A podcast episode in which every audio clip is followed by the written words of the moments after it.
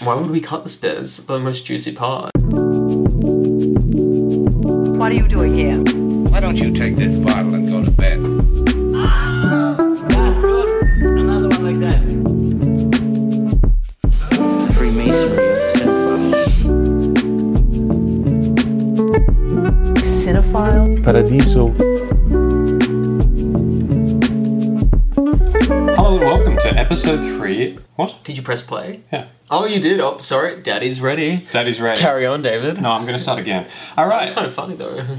Okay, fine. I'm going to start in the middle. To episode three of. Cinephile Paradiso. My name is David Charles Collins. And I am Quaid Kirshner. Today, the theme that we chose out of the hat was. Well, it actually wasn't a hat, David. It was a jar vase. You're right, sorry. You did this first week. Now it's my turn to do it. Um, yeah, so the theme we picked was ta-da! Not living on Earth. There we go. I made, I him say it. Um, it should have been it should have been outer space, but you know, But that doesn't take into account other worlds. It's not always in outer space. I mean, it turns out that both our films are in outer space. yep, sci-fi picks, Came out a year within each other and are both also. foreign films. Exactly. So, um, turns out we're synchronized when it comes to picking things. So, the first one I'm going to start with, which is the film that I gave to Quaid, which we actually saw together years ago, Mm-hmm. is the English title is The Fantastic Planet. But the French title sounds so much sexier. And that's why you're going to say it. La planète sauvage. Do you know why he does that so well? It's because he grew up in the Seychelles. Mm-hmm. Well, yeah. so it came out in 1973 It was an experimental adult animated science fiction film directed by Rene Lalo. Oh, Le Lox. Lalo. Lalo, the X is Lalo. silent. You, you would, I don't know. You would think that I would have looked it up, but and written by Lalo and uh, Roland Topor. The latter of whom also completed the film's production design. The film was animated in Prague, which at the time was the Czechoslovakia, not actually the Czech Republic. Oh, I did not know that. The allegorical story, allegorical, uh, meaning Metaphorical. perfect, symbolic, Yes, about humans living on a strange planet dominated by giant humanoid aliens who consider them animals, and is based on the 1957 novel Oms en série by French writer Stefan Wul. So this one's also based on a novel. I like it. It is. So, a working title while in development was Sur la planète Yam, um, on the planet Yam, uh, which is where most of the story takes place. The actual title, The Fantastic slash Savage Planet, is the name of the Yam's moon. Production began in 1963. Uh, Fantastic Planet was awarded the Grand Prix Special Jury Prize at the 1973 Cannes Film Festival, and in 2016 it was ranked 36th greatest animated movie ever by Rolling Stone. I think this is the sort of film that would benefit from me explaining the plot just a little more. Yeah, just give like a little a little plot synopsis for our people, our fellow cinephiles listening. So there are this giant humanoid species of aliens called Trags, Trags, thank you, who live on. I mean, they live on their planet. which is called I think you mentioned the planet. Yam. Yam. The planet's called Yam, guys. Yeah. Yeah. Um, so Yam is uh, inhabited by these uh, humanoid aliens who have a far more advanced civilization than human beings, who on the planet are much, much smaller than the Yams, or the Yams are much, much bigger than humans. And humans, sort of, if you could imagine, are the animals on this planet. So they sort of live in the wild, they are treated like pets by the Yams, they are hunted and By tortured. the Trags. Trug, sorry, Trugs, Yam's the planet. And what are the humans called, David? They're oms, and they're called oms because that is the phonetic. Uh, it sounds very close to the French for humans, which is Oh, om. there so you it's uh, sort of a bastardized version of that. So humans, because they're the humans. So the oms uh, who live on planet Yam are treated like pets by the Quaid Trags. Trugs. I hope you're all following still. Um, Yeah, get to it, David. Get to the plot. Okay, so we open actually with one of the OMs, so one of the humans. I'm just going to call them humans from now on, or else we're going to get Yeah. lost in the words. He's So with his mother. He's with his mother, and then his mother gets attacked by a, a couple of, I guess, teenagers. uh, Teenage Trags. yeah, are playing around and they are torturing the mother and accidentally kill her, which or, Which is fun for them, apparently. Exactly. It's sort of think of a cat playing with a bird or something. Uh, Oh. so once they lose interest in that, um, the little boy is left and is adopted by a young girl, uh, one of Well, the a young, yeah, female trog. Exactly. Who and this is where we see when they're taken into captivity, they're sort of dressed up. They have to wear a collar so they can be taken around everywhere, and they're treated like playthings. Again, very much the way we sort of hmm. treat animals. I guess that's sort of meant to be the larger metaphor there. And her father is a very significant figure because her father's name is Master Sign, and he's a key leader of the planet Yarm. There you go. He's one of the lead politicians. Anyway, the way that these advanced yams, no, sorry, that's the planet. That's the planet. Advanced Trogs, trags, Trogs. I think Trogs. Trogs. The way that they educate themselves is through headsets through which they absorb information. Hmm. Because of a malfunction in one of these, our human pet is able to use it and starts becoming informed almost in this sort of Promethean way, suddenly having information that once escaping from captivity and meeting some of the wild humans and being accepted into their civilization through winning a duel starts to educate them that there is a way of advancing their civilization and revolting. And in the end, they resort to guerrilla warfare in space, attacking the place where the Trogs reproduce in their sort of psychic astral projection way. And through that, a standoff where they decide they're going to live in peace, and the humans, the Oms, live on a satellite that orbits the planet. It finishes with them coexisting. I think I completely, I think I completely butchered that. But the film is not known for its plot, even though the plot It's a very simple plot, actually. it is. It is. I've, I've, It- it's, it's, it's, it's very. Yeah, it's A- aliens versus humans, essentially. well to to them really we're the aliens, we're the pests to the Trogs. Yeah. and the the boy's name, who's the central character, his name is Tur, and he was named after the not named after, but he was given the name by the girl that found him, who is Tiwa, who we mentioned before. She's the daughter of Master Sign. So this film is incredibly popular to stoners. It is very Really? yeah. Oh, stoners love this film. It sort of attracts the same sort of crowd that, in a very psychedelic way, enjoy Holy Mountain. But I feel like Holy Mountain isn't as um, linear, whereas this this film, I feel like the plot is so so simple because really it's trying to have an emotional effect on the viewer. It's not. It doesn't want you to focus too much on the plot. It wants you to to feel the emotion that's evoked through what's Oh, happening. a- a- absolutely. But the reason that I say it's popular amongst those people is, uh, and well, those, those people. well, it's um, because it doesn't lack originality. That's for sure. No, it's it's it's because it's visual and it's associated It's- with psychedelics. yeah. Because of the way that it's animated, people think. Uh, I, I mean, I guess the point I, I wanted to get to was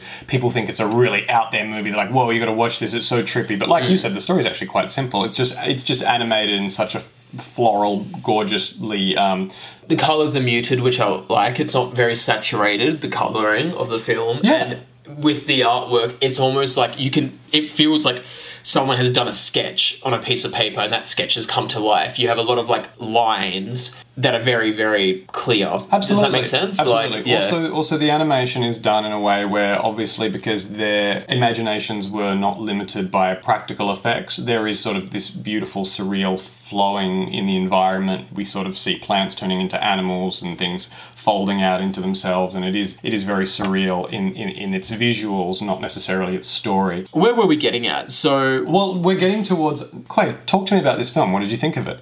Well, like I said, it does. It definitely does not lack in originality, and I feel like that's where that's the strongest part of the film. Is just that the character designs, the the set, the, the design of the setting even was amazing. All their flora and fauna and their their wild animals on this planet are just so original. Like I've never seen anything like it. The only thing I can kind of link it to um, because I would describe the, the landscape of this planet as quite um, desert like, barren, almost surreal, and I c- kind of sometimes compare it to Salvador Dali's artwork. It reminded me a That's lot fair. of some of his artwork. He's also a French artist. This is a French He's, film. he's Spanish. oh no, uh, really? Yeah. Oh my god, that is so embarrassing. They're close to each other. I thought he was French. Salvador Dali, no. Oh my god. Okay. Um, It's okay. That is awful. But yeah, We're I. here to learn. Uh, we're, yeah, we're here to learn apparently, but I, I'm shocked that I only learned that now. Um, but yeah, no, it reminds me a lot of Salvador Dali's work, just with how barren the landscape can be and how surreal, I guess, everything is. And what I liked the most about that film is because the plot was quite linear and simple, it really made you think, and it was actually quite confronting. There's so many scenes. So, for instance, when there's some Trags who have walked past these Oms, the humans, and they just start like treading on them, saying, hey, we need to get rid of these things, they're pests. And it just reminded me so much of humans kind of stomping on ants. And then there was also another part where they make a comment saying humans reproduce so much faster than we do. They're creating at such a rapid pace and they're overpopulating our planet. We need to like get rid of them, control control numbers. And that reminded me so much of when I mean I'm relating this now to Australian context because obviously we're Australian. Um, it just made me think so much of when there's too many um, is brumbies the right word? Yeah, um, well, I Or mean- wild horses? Well, yeah, well, yeah, I, Yeah. I guess any any any feral animal, but we also cull um, indigenous animals like kangaroos. Yes, and I was going to get to that. Kangaroos. I know rabbits aren't indigenous to Australia, but just yeah, it's just it's it, it's interesting. Is where I'm what is what I'm getting at. So that made me really think. It's about compassion. It, it's yeah, it's it's about compassion. Thank you, David. And then I think the last thing I was going to say, it was really interesting because these trogs, they are quite intellectual. They are quite spiritual. Also, they have they have their timeout sessions where they like sit down to meditate. And I think you mentioned that before. The reason why these trogs meditate is because they, I guess, astro project onto another planet, and on that other planet where they astro project, that's where they, I guess, procreate. Yeah, is yeah. is, is essentially where I'm. They psychically procreate. No, yeah, and because I guess this is an advanced civilization, it's crazy to think that they see themselves as such an, an advanced civilization, but then they look at humans as if they're no, nothing, and it's almost like they haven't even given them a really a real chance to learn and to, to discover from them. They just straight away assume, okay, humans are stupid, humans are dumb, they're not like us. Yeah. And for me, that's quite what's the word? Uh, presumptuous and I guess a bit unintelligent because they've just assumed. And I feel like humans do that so much Oh, absolutely. to other animals because you know animals can't talk, so there's that assumption they can't feel pain. But I mean, a lot of scientific research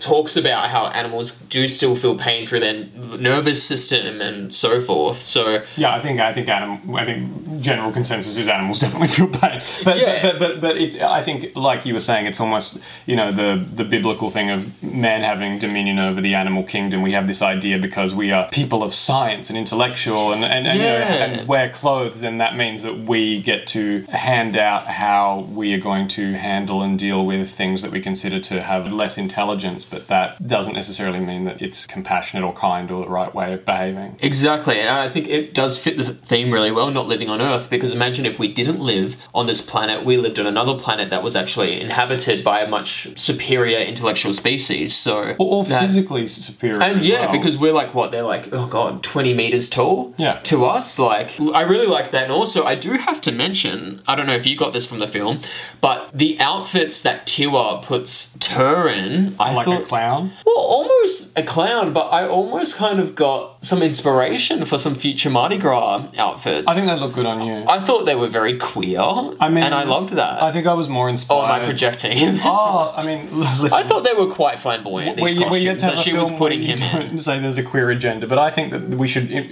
enforce the queer agenda and make sure that it's in more films. So no, I support that. I'm inspired by the Trogs uh, aesthetic from when I had a shaved head. It made me um, wish that I hadn't painted myself green and Blue instead. Yes, exactly. Sorry, pardon me. The animation style reminded me a little bit of Monty Python's Flying Circus, but not to the point where it was distracting. Oh, okay. I've never seen that. So Have you not? No. With the foot coming down?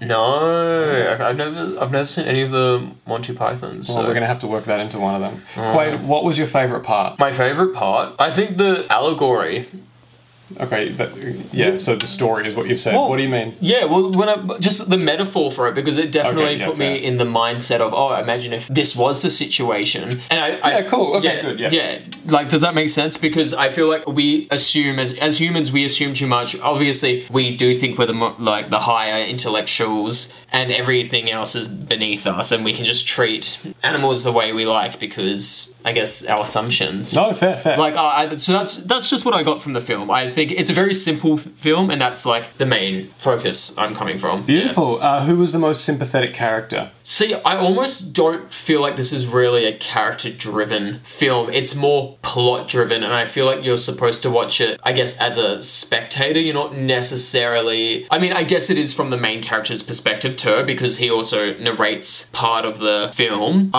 I, I- look, to be honest, I really couldn't couldn't give a specific That's okay. answer. What, what would you say? It's it's hard to say because I feel like um, as far as empathizing with them, obviously you empathize with the humans and them trying to survive. But then, as you said, it's hard not to, as someone, especially as a child who had pets and was slightly just assumed that you know that was the status quo and wasn't necessarily checking myself on how I treated them, even though I like to think I did a good job. I'm sure so did the young uh, Trog, Trog, Trog, who had the Om as a pet before it escaped. And I think that there was part of me also putting myself in their shoes, going, yeah, you know, it is important to be put in situations where you have to check yourself to change things because, you know, we do have a lot of privilege and take a lot of things for granted. And it was interesting also looking at those as a depiction of the human race and our deep flaws Yeah. and hoping that those characters act compassionately when they're put in a situation where they have to face behaviors that might be harming others. So, sort of both. Like I liked that it made you you were able to straddle both realms, feeling for the humans, but also go. I guess the aliens. You, yeah, I see. are a You see yourself us. in Yeah, the blue exactly. humanoid trogs. Yeah. Exactly. No, one hundred percent. Um, Did you do you think there's anywhere the film failed? I mean, to be honest, one thing I do appreciate about this film is that it wasn't afraid to be a short film. You know, it, Oh, it was a wasn't nice, tidy in out. in like, and yeah. out experience. I Also, it was animated, so that takes so much time. You couldn't really. I mean, and it's you- seventies. Like, come on. It was like, the 70s, guys. Also, the film was delayed because there was a. Hang on, I just want to make sure I get this right. Let me guess. Earthquake. Is that Uh, oh, guess? I mean, listen, we could really fucking empathize with, not empathize, but uh, phew, a little bit of history repeating. One reason the co production took so long to complete is that in 1968 the Russians invaded Czechoslovakia, which caused delays. So, and that's really awkward because the next film we're about to review is Russian. listen. hey, listen, let's not go there. Um, no, but I don't. To be honest, maybe they could have. Maybe in a way they failed because I can't empathize with a specific character. So maybe But does a, me, does a film have to do that? Though? I mean, not necessarily, but they always do say that the best films are the ones that are character driven, not plot driven. do they? I think so. Yeah, like Who are they? They. I mean, people in general always Who say it's about people? the character's journey. these crowds? The character's journey is always the most important. It's about Is the it, character's though? development it rather than what's happening in it the took you into a world and showed you. It did, it did. It was like I said, it was an experience. So I don't no, I don't think it needed to improve on anything for what yeah, no, You I sit on a roller coaster and afterwards go, yeah, but who was I supposed to empathize with? Oh my god. Well this wasn't a roller coaster, this was a movie. Did you enjoy it? I did. I actually um before I went into some like hesitation going into it because I remember watching this a few years ago with you and your ex partner on you're like, How dare you mention that? And we were watching it I Can't help yourself. I know I can't. And we were watching it in your bedroom. I was doing a good old um third wheel. And I No, remember you weren't. Justin was there. No, I don't think my partner was, was there. there. Was he? Oh, okay. Well, there was a, a lovely foursome. It's nice to know Um, that you remember our precious memories. Yeah, I know. A um, non-physical foursome. It was a foursome where you watch a movie together, and that's it. I dug- it yeah, I feel like I dug myself a hole there. Yeah, so I was going into hesitation watching it again because I remember watching it the first time, and it didn't have that much of an impact on me. But I feel like the second time watching it, I definitely have a deeper appreciation for it now. Do you think it's just because you needed the film to yourself to?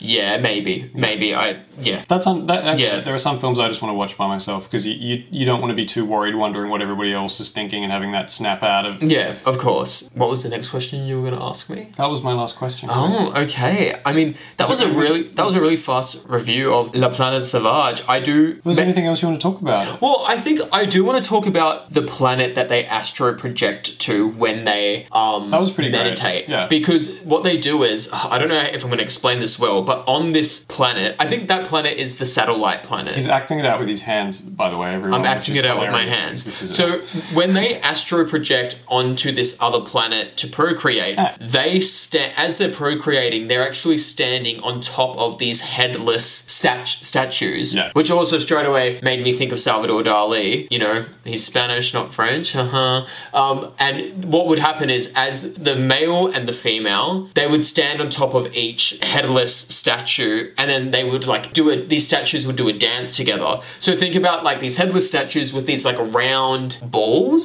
or would you call them like So it's not the no pants dance; it's the no head dance. yeah, yeah, yeah, no head dance, but they're standing on top of the no heads. Yeah. Yeah, so visually think of that. Oh, look it up. So I don't know, I thought that was very Watch cr- the movie. Yeah, and I do, like I said, it, the film does not lack in originality. I loved all the, the, the designs, the, the costumes, the setting. I that, can't believe you haven't watched this movie. Who? The, the cinephiles or me? The Cinephiles.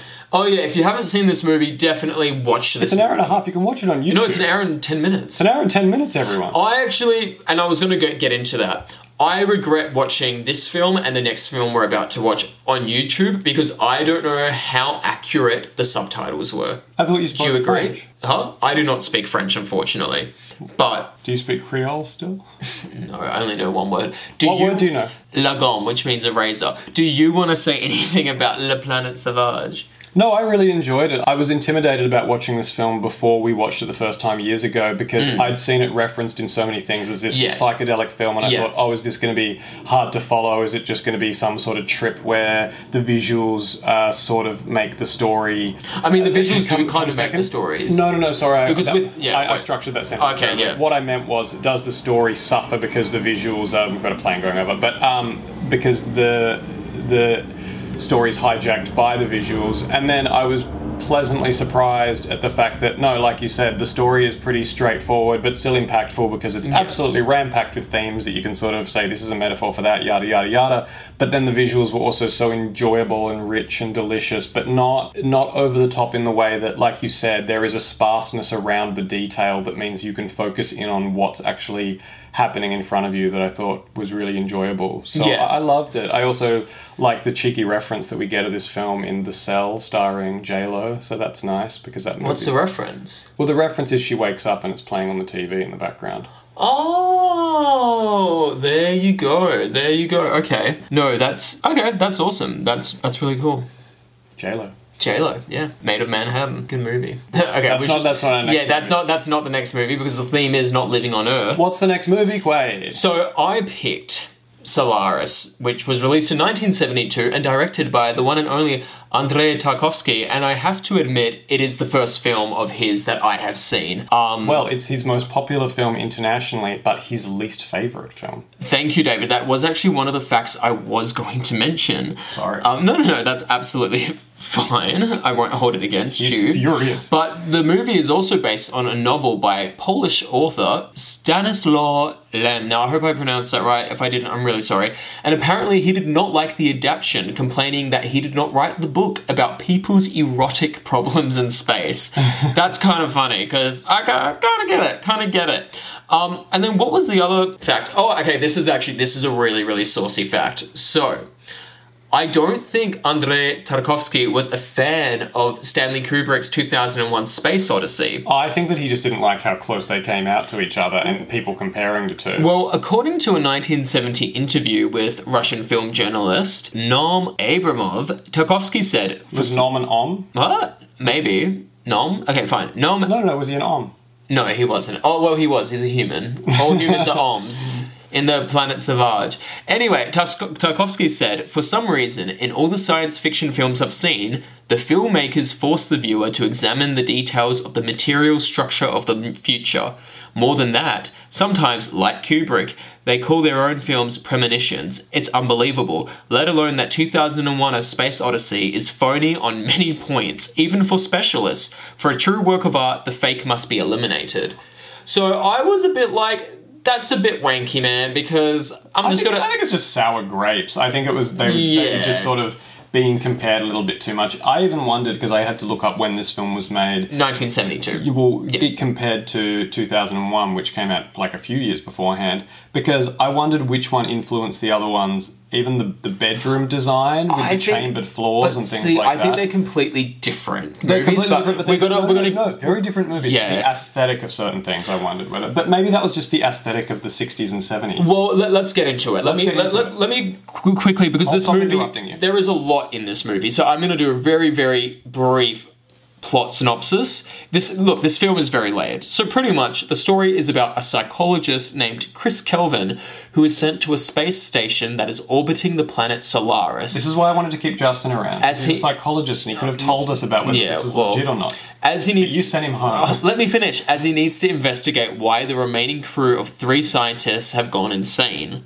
Now, when Dr. Kelvin first arrives, he meets Dr. Snout, love that name, who is acting really weird, and tells him that Dr. Gibarian has taken his life. Dr. Kelvin also meets Dr. Sartorius, who is also a complete whack job, in my opinion.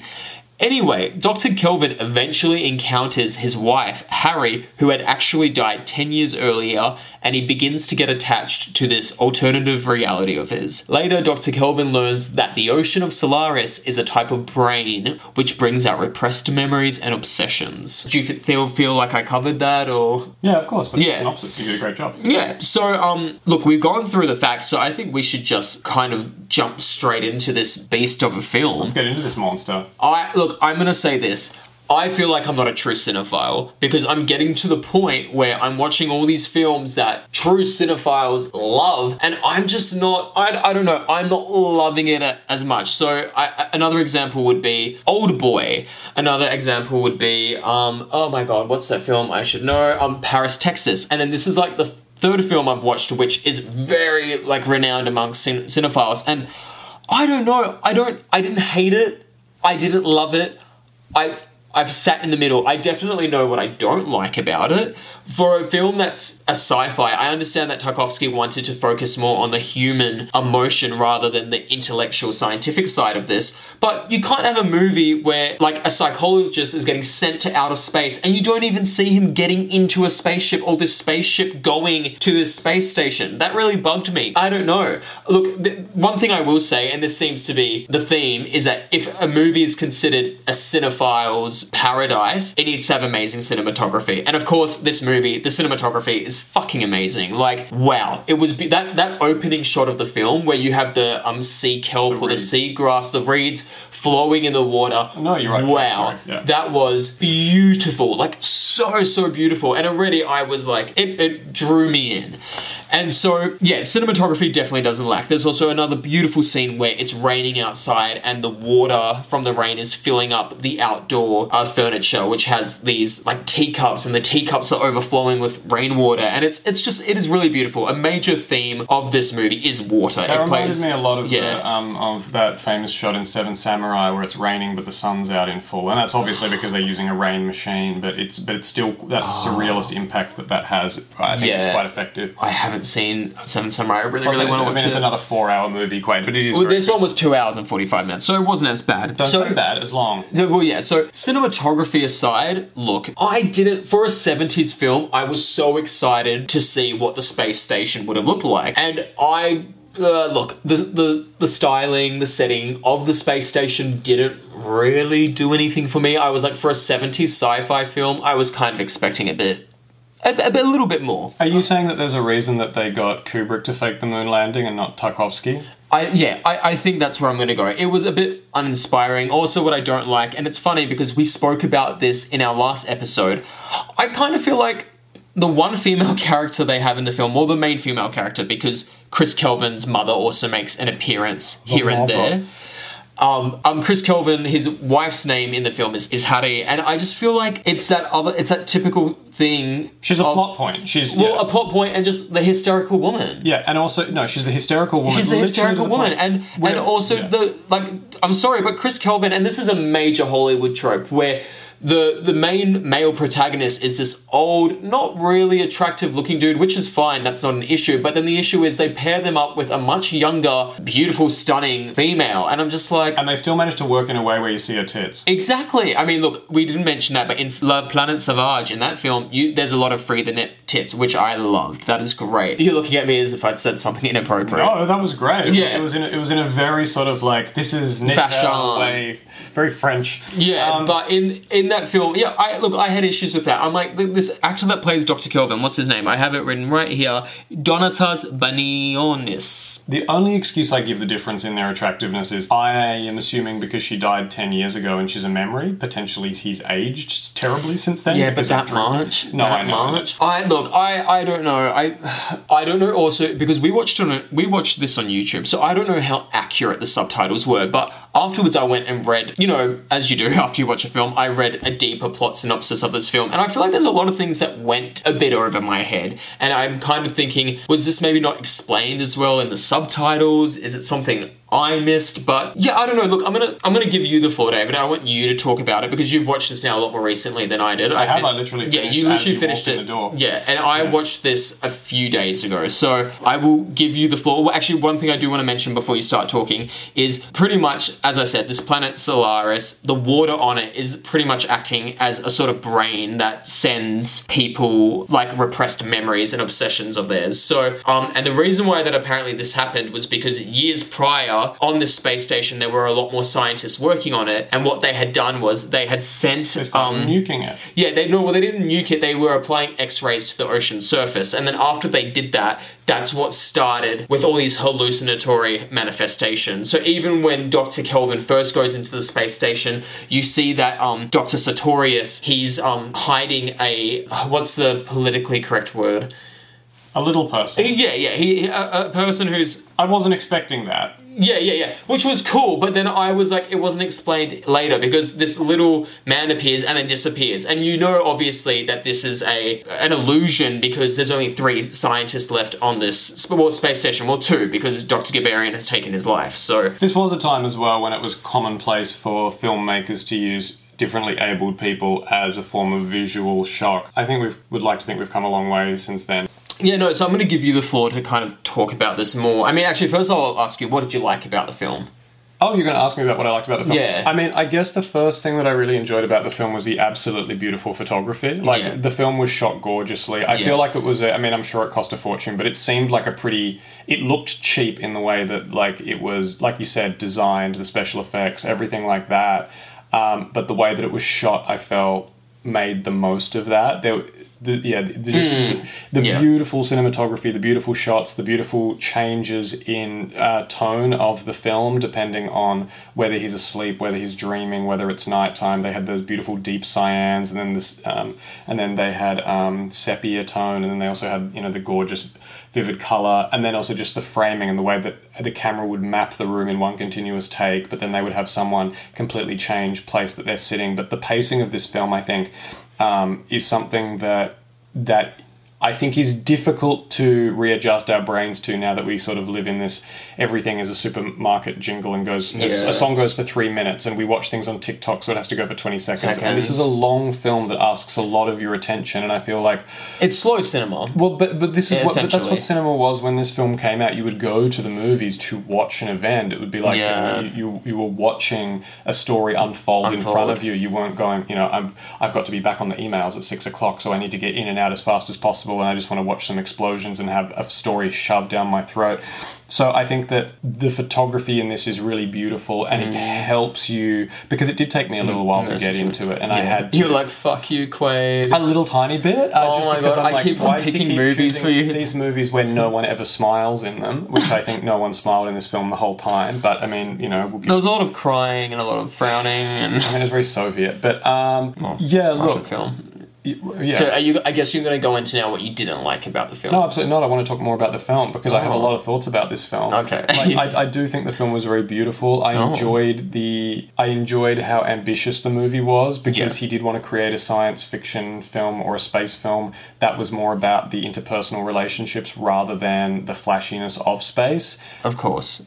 Again, I don't necessarily think he's done that necessarily more successfully than Kubrick, Kubrick or anybody else, but I think he thinks that he did. I mean, getting people to sit in a room and start talking about their feelings and metaphors isn't exactly. Well, again, it's very Russian talking about different writers and philosophers, and then That's fine, but it, it's kind of like the film goes on and then there's a scene like literally, let's all sit down in a room and start talking about philosophical shit. I'm like, that's not really worked into the script seamlessly. It kind of feels like you've if you're in a space station, I think that's what you would do, especially especially if you were losing your mind. But anyway, um, Yeah. I again, I you know, I sort of wondered from the start because I thought, right, this is going to have to, it's going to be laden with symbolism. I need to try and figure out what's going on there. And there are a lot of repeated motifs in the film, like we have this horse running around for no good reason that uh, the little boy is scared of, and the woman has to explain that it's actually he's actually quite peaceful and won't hurt him. And then we also see pictures of a horse on- in one of the the um, Paintings? Yeah, One of the paintings Well, of the- paintings, but also in one of the bedrooms of the gentleman who's committed suicide, there are uh, different pictures of horses uh, stuck to the walls. Um, Um, And- okay, that went completely over my head. and then also the other animal that we get a lot of is the dog, not just his pet dog that sort of at the end, spoiler alert, comes back when he's living in his final dream, but also the dog is focused in on when there's that Bruegels painting, The Hunters in Winter, Yeah. uh, that keeps coming back to the dog. And then the things that are in those paintings, the horns and the bags and stuff, are, are around different parts of the set, either in space or in his home. So I think it's trying to draw comparisons between reality and imitations of reality through memory, which is what we get in paintings. Also, the seasons, the fact that we had the Bruegels on the walls of the different seasons. I think that this film leans on a lot of symbolism that we might consider outdated. So again, hmm. using, I mean, what we need to keep into consideration is that the director is a staunch Christian. So He is? yeah. So I I think hmm. that I, I think that in the trope there that there are two women and they're literally the Madonna and the whore. So we have like his mother and the woman he's sleeping with being portrayed with not much more depth than Well, that. not- and, not and, mo- and not- also they're hostile towards each Yeah, other. but not the well. woman he's sleeping with. That was his wife. No, but that's what I mean. It's like she's there for sex, and you know you see her tits covered in water at one point, and then there's the mum who is, you know, both of the actresses are absolutely gorgeous, and we- Yeah. we, must talk about the amount of crocheting and dresses that are going on in this film because that's definitely an aesthetic choice that was of the time, but Of I really time. enjoy. Um, but yeah, I think that there is one section where um, his wife is talking to him about, I guess, the nature of love and existence. Where I thought, oh, finally, they're giving her a little bit of depth to talk about Yes, something. And then the next scene, we find out that she's killed herself for the third time in a row. Well, I think we should also talk about. So you find out that you know Dr. Kelvin, his wife Harry, who's appearing to him on the space station, she had died ten years prior, and that was actually because Well, she unfortunately died by she had taken her own life. Again, this is another thing. and that was through. Well, I mean, we need to talk about how she did it because I, I thought that was really interesting. injection. Well, yeah, she injected herself with something that Dr. Kelvin at the time was experimenting with. It was like a liquid nitrogen.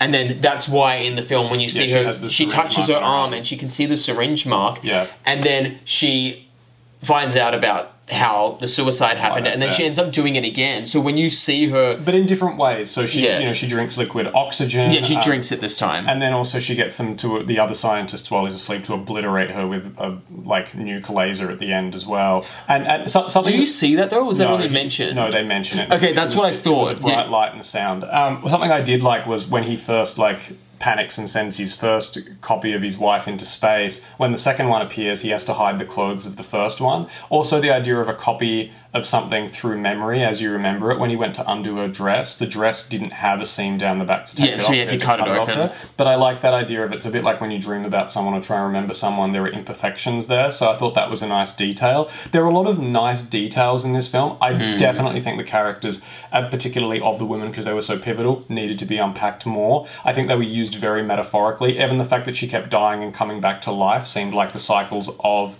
nature and the seasons. Um, But I found it a little bit on the nose how suicide was used as a plot device so freely and conveniently. Actually, it was, it was. Because so many characters just tapped out and they're like, oh, they're, they're dead. They're dead now. They're dead. They killed themselves. They went mad and killed themselves. Or her, which I found even more um, just disappointing, was, oh, she killed herself because she loved him so much. It's like, so she has no other motivations or reason for living. Like, a, a woman is just so fragile when her man does not love her anymore. She kills herself. It's like, come on.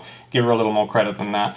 Um, I do want to talk about the planet and the way that it responds when they are trying to uh, the, the planet and the and the water I acting feel as a like- brain. With with the planet, I feel like they could have just filmed the ocean. To be honest, I don't know Oh, what I, the I hell. liked what they tried to do. With, it, it didn't work for me. it didn't work in the last scene where they sort of had that weird collage of the island, but in, in the but I I also did like that how it sort of looked a bit one dimensional. Otherworldly or yeah, otherworldly and one dimensional because we have the tide moving, but not in relation to the island, which does make it seem like some sort of illusion that he's living in. But I think that the island for me, and they and I tried to write down the quote about it, even though, like you said, the subtitles might not be good. For me, I think that it said a lot about the way that as humans we respond to, or the way we view the other. Memories? Well, no, the other's response to us as defense, we view it as an attack. So this is literally humans as a foreign body have come to another planet, which in Yeah. itself is a consciousness, is a brain. Which, if again you want to get meta about it, you could zoom out and say, well, our own planet is like that. It is. It is an organism, and we go to this place that we are a foreign body to, almost like a virus, and we start penetrating it with X rays and ships and all the rest of it. So it defends itself, and then we view that as hostility. We view it as an attack. Well, and it defends itself by sending us these copies of our memories. Well, by, by tapping into the things that deeply and profoundly psychologically affect us. So rather than poisoning us or doing something else, it uses our own brains and emotions against us. And, and, and again, just the fact that that is used so much as a as uh, or seen so much mm. as an attack rather than it's actually trying to protect itself or defend itself. And there is a, a quote one of the doctors says towards the end where he says uh, humans don't want to conquer the cosmos, which even again conquers quite aggressive, but humans don't want to conquer the cosmos. Humans want to extend the uh, barriers of the Earth to the edge of the cosmos, which means we don't want to go somewhere else and be within it and experience it for the new thing that it is. We just want to take what we already know and spread and colonize to other places. Yeah. And again, that is what is aggressively happening here, where there is a space station of people trying to extend Earth to this other place, which is in itself a consciousness and is trying to protect itself by turning our minds on us, not even aggressively, but in a way that we find confronting. There's also another nice quote that he says, where he says, We don't know what to do with another world. What we want is a mirror, which just means, again, we don't want to see a new world and experience something else. We just want to see ourselves again somewhere else Uh, which I think it sort of speaks to the a, lo- a lot of the film is about nihilism and what's the point of it, and I think that Yeah. that also speaks to what is what is Can I can I to- chuck in a quote? Actually, there was a really good quote in the film about that. Hmm. It pr- pretty much. Oh yeah. So Dr. Snaut says, when, a, when man is happy, the meaning of life and other eternal themes rarely interest him. These questions should be asked at the end of one's life. Yeah, exactly. Yeah, so- exactly. I, I think that I think that the horse for me was sort of the way that it was spoken about at the beginning is sort of how these grown people Mm. uh, view the planet. They view it as this hostile, terrifying thing, but the reality is it's something that's gentle. That's only hostile when it's attacked. Oh, so the child was representing mankind, and the Appro- horse was approaching this thing that terrifies them. was representing, I guess, the this, unknown. this, this free, intelligent, unknown, you know, force of nature. But again, I think but that that's human a nature, though. You always assume the worst. It's like your defense mechanism. But assuming the worst while throwing yourself into a situation you could just leave alone, I, I, I don't know. Well, I do. I have to say that is actually one thing I did like. I liked the internal conflict of the film because one of the two major opposing forces is that you have one side where it is saying, "Oh, we should investigate this planet more. Let's send more X-rays to explore Solaris's surface and well, the they, they ocean." even said that one of their solutions was um, essentially nuking the planet, and they called that annihilation. And I did like the use of the term Project Annihilation because for me it related back to another film starring uh, someone we spoke about in our first episode, Natalie Portman, Annihilation, even go there. which is also about an alien force that replicates and mirrors things of our world that are within our psyche. But you're not entirely sure of its motivation, because its yeah. motivation isn't human. So I wonder if whoever created Annihilation was in some way inspired by this film. you should look into that. I, Yeah, I, yeah. I'll be honest with you, I might not. But yeah, yeah, well, I, well, that's why I think the beginning of the film I found very, very. I feel like I've said the word interesting so much during t- tonight's podcast. I apologize, everyone. interesting's relevant, but But yeah, but adjectives. Uh, well, yeah, you, you let me know some, David. But at, at the beginning, Doctor Kelvin, he's obviously at his parents' place, which is far away the from the city. so confusing. I was like, who no, are all these well, it middle-aged made- people? Because they all look the same No. age to me, and then one of them's mum and Well, dad. yeah. So, so, Kel- so pretty much, it was Kelvin's mum and dad was with him at the family home, and his daughter. They were all Uh huh. That's that's my assumption. They're at the family home, which is very far away from the city. And then we have, We have Henry, Henry who- Berton, who yeah. was a pilot once on the space station of Solaris. He comes to Kelvin's family home because he finds out that Kelvin's about to be sent to Solaris to As a investigate psychologist, yeah. as a psychologist to investigate, you know, what's what's happening.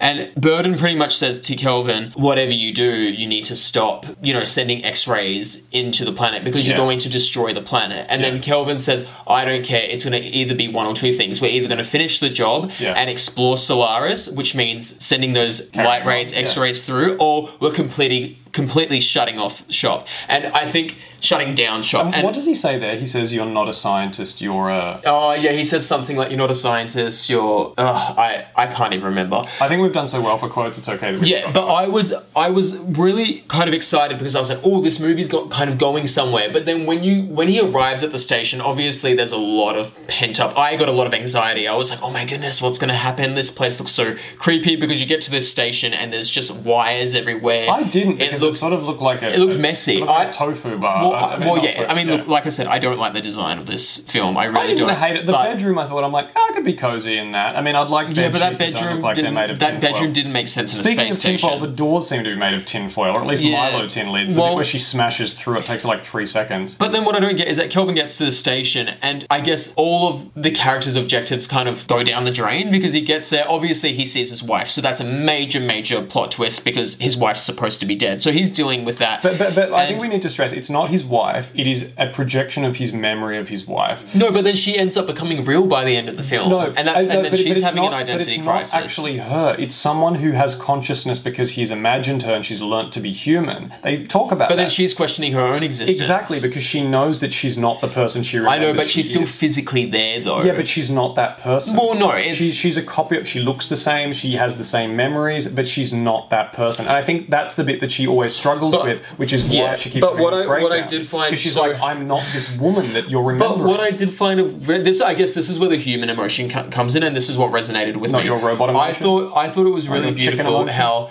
I guess Doctor. Oh, I keep on saying Doctor. I guess it was really beautiful how Kelvin, because he's finally reunited with his wife, who's not really his wife, he would have rather stayed on that space station alone with the other two scientists and gone completely mad if that meant he was with his love again. That was really beautiful. No, he was I- willing to sacrifice No, everything see- to have that moment again, No. even though it was really messed see, up. see, for me, I You don't agree? Well, I think that it spoke to me of a real human impulse that I think that a lot of us fall victim Oh, of to, course. but not in a way that I found touching. I found it tragic because he says to her, "I didn't. I left because I didn't love you. I love you now, though." So it's almost like you Yeah. know losing someone, breaking up with someone, having someone leave you, and not really feeling it for them then, but then falling in love with the memory of them while holding a photograph. It's like too little, too late. I'm sorry, you're fetishizing the past and obsessing about it and living in it rather than living in reality. And he chooses to live in an approximation of his memory of his home as a child with his parents in it as they are now, you know, as- assumedly waiting for his wife to show up, all of the things that he remembers and misses, rather than actually going home and being with his parents that are still there in the real place that still exists, but he prefers to live in this um, idealized memory of it, which I think a lot of people fall victim to. And it was a tragedy for me how he was. Oh, yeah, no, it got- it got messed up. I didn't think it was beautiful. I thought it was horrible. It was beautiful at the Because- beginning and then it got ugly in the end. Because believing that his wife actually killed herself because he no longer loved her, I'm like, well, then Yeah, she died because you didn't love each other. This isn't beautiful. The real person's dead. And now a bit of planet brain is like Projecting. pretending to be her and having identity crisis because it's becoming aware enough to suddenly realize that it's just a copy of someone who existed. Also, if you become sympathetic to her as a person that's real, you also need to be sympathetic to the version of her that was shot out into space in a spaceship and probably died of starvation because that happened too. yeah, well, because yeah, he couldn't get rid of her, so he tried to get rid of her by putting her on that escape ship, and then she ended but- up coming back again. he- she didn't come back. That was another version. Well, another version of her. because her. you Yeah. know that because the clothes double up. It's like it, there would have been two of her, but one was shipped off. So the defense mechanism made another one appear. I think I think also where the well, like I said, going back to the character objectives, I felt like Doctor Snell and Doctor Sartorius. I didn't really know what the hell they were doing. They were just like, let's stay on Well, yeah, this. they were just walking around drinking, being mean to each other, going, "Oh, we're so busy yeah, with they were a work," bit. but not They were a bit shallow, and they weren't doing anything. So I was like, this movie's kind of not going anywhere. It's almost like these characters are becoming a bit superfluous again. Like, but also going back to another plot point. You know how there's many times throughout the film where they send the X-rays to Solaris. Yeah. I kind of wish maybe this is the basic within me, but it would have just been nice to see the machine or just one of them operating the machine that sent the x-ray out because so many times maybe this is because I'm stupid but it would go over my head that they had just sent an x-ray out to Solaris I didn't necessarily need to see that. I was disappointed. I got so excited at the beginning where the where the uh, pilot was explaining seeing plants that turned into clay and cracked open and had goo come out of them. and yes the- yellow the goo I, I was really excited because I was like oh are we gonna see this Sorry, I said four, but how tall were they? Like a giant person. Well, no, at the beginning, he says that after they had sent the x ray on to Solaris, he had then started to see these islands appear from the water. And then he also saw this big, humongous, baby like Yeah. figure walking around the water, which also reminded me a bit of 2001 No, Space Odyssey. Also, yes, And and, it then- also reminded me a lot of Fantastic Planet, and I was really excited because I thought maybe we're going to get some claymation, maybe we're going to get some really Well, trippy psychedelic sort of things and, to see. and it was really creepy because he said once he was excommunicated from the mission, once he left Solaris, he went to I think one of the other scientists who had passed away on the ship. He went to visit his widow and their Saw the newborn child. child. and it was the same child that he had seen walking on Solaris as a humanoid. yeah, which was bigger really baby creepy. version, which was so Doesn't- creepy. Doesn't necessarily play into the narrative of it being his psychological. But the movie setup was so good, and I feel like I it just didn't. After this, I don't know. After he got to the space station, it kind of just Listen, beautifully shot film. I think the director was making a lot of mistakes. talking about beautifully shot, can we please talk about? So, guys, I'm going to say this right now. One of the best shot sequences I've ever seen in my life, even though it went Oh, I know- probably I too know long. what Do you know what I'm you're about to say. say? I know what Oh my saying. god. Okay, so when Henry Bird and the pilot leaves Chris Kelvin's family home, he gets in a car, and oh my goodness, Oh, I this didn't think you were car say ride. that one, but I agree with Oh you. my god, the car ride. The car ride car back ride to and how that wherever he goes was going. Apparently, something that was yeah. it was shot in Tokyo. You could kind of tell. Oh my god, it is so that scene with the car driving through, going back home, and it was like amongst the skyscrapers and going through well, just tunnels. ages going through the tunnel. Oh man, it was so beautiful. Unnecessary, but Jesus Christ, that was the No, most I think beautiful it was scene. necessarily, was it? Why? How was that necessarily? Because the- his character wasn't even important. He left after the beginning. And that was him leaving the, the story. But, crazy story. But also the entire like the film had sort of committed to being long. I guess if you wanted it to be shorter, you could have said it needed editing, but the shots were long, and I think that the film needed to Mm. breathe. So this was just another gorgeous part of. I think you needed to buckle up, expect that you probably needed a toilet break at some point, and just went, "This is a long film. I'm in for the ride. Take me somewhere visually." Um, and I think that was part of it. It's a film that had a lot of breath to it. You know. yes, of course. Did you? So, did you like the film? Is what I'm going to ask you. I did you like it? I did. So, are you happy? I asked you to watch the. I'm happy you made me watch it because I probably wouldn't have watched it otherwise. And it, But you're such a film snob. That's why I'm so shocked that you wouldn't have seen this film because I it's think, up well, there with as, one of all the a- films as, you should as see. film snobs, as a film snob, I think there are other films that are on my list that are much higher. Really? Um, well, this one's known as the best sci-fi film of all time. I, I don't agree with that. I think it's I, no. I think it's me a, either. I think I think it's a good sci-fi film for that period. I don't think it's the best sci-fi film of that period. I think it's a good sci-fi film of that period. When you mentioned though before when you started, you were talking about how oh I feel like I'm not a cinephile because I should be talking about this. It's like there are films that are masterpieces Yeah. that walked so other films could run. So this may have been the best for the time. Maybe we've done things since then that have built on it. It doesn't take anything away from this But film. hype kills it. That's what I think. I feel like if there wasn't that much hype around this film, maybe I would have loved it a bit more because I went in with too many, trope- too high Tropes and expectations. expectations in cinema change. Before you know, before we had sound in pictures, you know, there were silent films, and the best silent films in the world were suddenly pretty quickly forgotten when you could have vocals in film. And same thing, not so much, but when we suddenly had color in film, black and white sort of dropped off as being the favored thing. And now there are other things in film that are popular that aren't necessarily in this film. So, Well- that doesn't mean there aren't merits in I this. It just means it doesn't take anything away from you for not necessarily having it speak to you. what would you give it out of five stars? I know you don't like to give ratings, but I want to know your rating. I want to know it. You know what? You I'm said gonna you be, liked no, the I'm gonna be really hard though. I'm yeah, I want you to be hard. Oh, okay. Not that kind of hard, but hard on the film. Yeah. You're like, ooh, getting saucy for not living on Earth. No, it's fine. I've had pizza and um, Coke, so not feeling saucy right now. I bought soft drink Coke. Just want to put that out there. what? Oh, yeah, Yeah, if yeah. only. Yeah. Um, uh, I would give it. Look, I would give it a three stars. And Wow. so you give it okay. Wow. I would like to give it a high star rating because I found the cinematography and the symbolism in the film Beautiful. and the general design really. Oh, I say general design. There were some you know shortfalls there, but generally very beautiful. The reason I only give it three, and it definitely lost points, and I think that the, the aesthetic of it and the symbolism Couldn't hold it up. couldn't hold it up was the fact that I just didn't think that you know you were talking before about character driven films Yeah. it wasn't there for me No, like every, every it- all, I, I didn't all I didn't- ambition was lost as soon as he got to the space station. It was kind of like let's drop everything I- I this movie's about. The and- person, you know, you want to talk about the most sympathetic character. I gen- Oh, yeah. the most sympathetic character for me was the pilot at the beginning because you really felt his emotions betrayed when he, he felt like he'd been telling a story for thirty years that hadn't really been, and he just seemed like a crestfallen man that was saying, "I knew what I saw," and also that thing of, well, it turns out he didn't know what he saw. It was a hallucination, but he, but but it, but as the other specialist in the film that they're watching says, it's a hallucination, but it's affected by something real, so he's not crazy. But he looks like such a crestfallen person whose reputation's been ruined by this thing that happened to him. That was the bit where I was like, okay, well, here's a character where I can really buy into their story. Everyone else, I was just like, wow, here's some vapid, mean people. Okay, Yeah, your wife died because you left, but there's nothing else there that I really give a shit about you.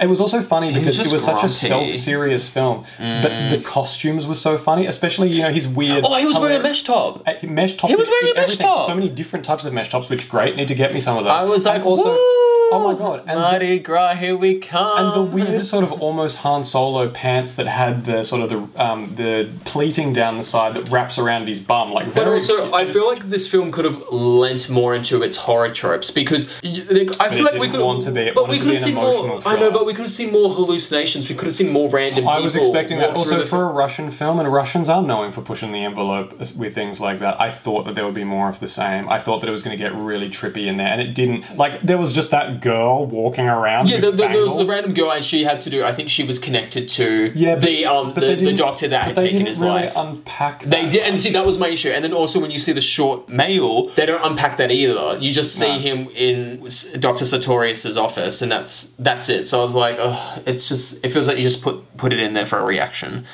Um, okay, so you'd give it six out of. Okay, I think I'd give I didn't it. say six. I said I'm sorry, a of three five. out of five, which means six out of ten. I think I would give it a three point two five, which is like a six point five out of ten. Huh. Okay. Yeah, All right. Uh, Fantastic Planet. What would you give it? We didn't do that one. Fantastic Planet. I, I'd give it a, a- a oh, blah, blah, a three point five. Yeah, three point five. Yeah, it's a solid seven. That film's a solid seven. It, it's beautiful. It's tasty. It's a nice It, meal. it's it's yeah, it's Yeah, a nice it's a good carbonara. If That's the type of it is. film. That's the type of film actually where if you're feeling a bit like pretentious and you want to get your friend who has a basic film knowledge into films, you could be like, hey, like, have you seen La Planète Sauvage? Well, it holds up, but also it's Yeah. not intimidating with its story. it's not too exactly it one hundred But it, percent. it's not intimidating with its story, but its story is not redundant. Oh my god, is it the marijuana to the meth? No, see, I didn't want to use that metaphor in this But it because, could be. but it wasn't trying too hard in my sense. No, felt- it wasn't, but that's why I feel like it's a good gateway. No, but I don't think it's a gateway. I think it is. I, that's the thing. I don't think it's for people. I mean, I think the people that are approaching it for that are the people who are, you know, Losers. no, not Are you losers. calling me a loser, David? no, the people that are punching cones, going, "Oh, I'm going to watch some trippy movie," and it's like, okay, fine, it is a trippy movie, but also there's a story. I don't think it's trippy because the storyline's so straightforward. A trippy movie's Holy Mountain. That movie is fucking trippy. What are you talking about? That's a straightforward. That's straightforward. if you haven't watched um, the Holy Mountain, sure everyone, please watch it. Maybe one day.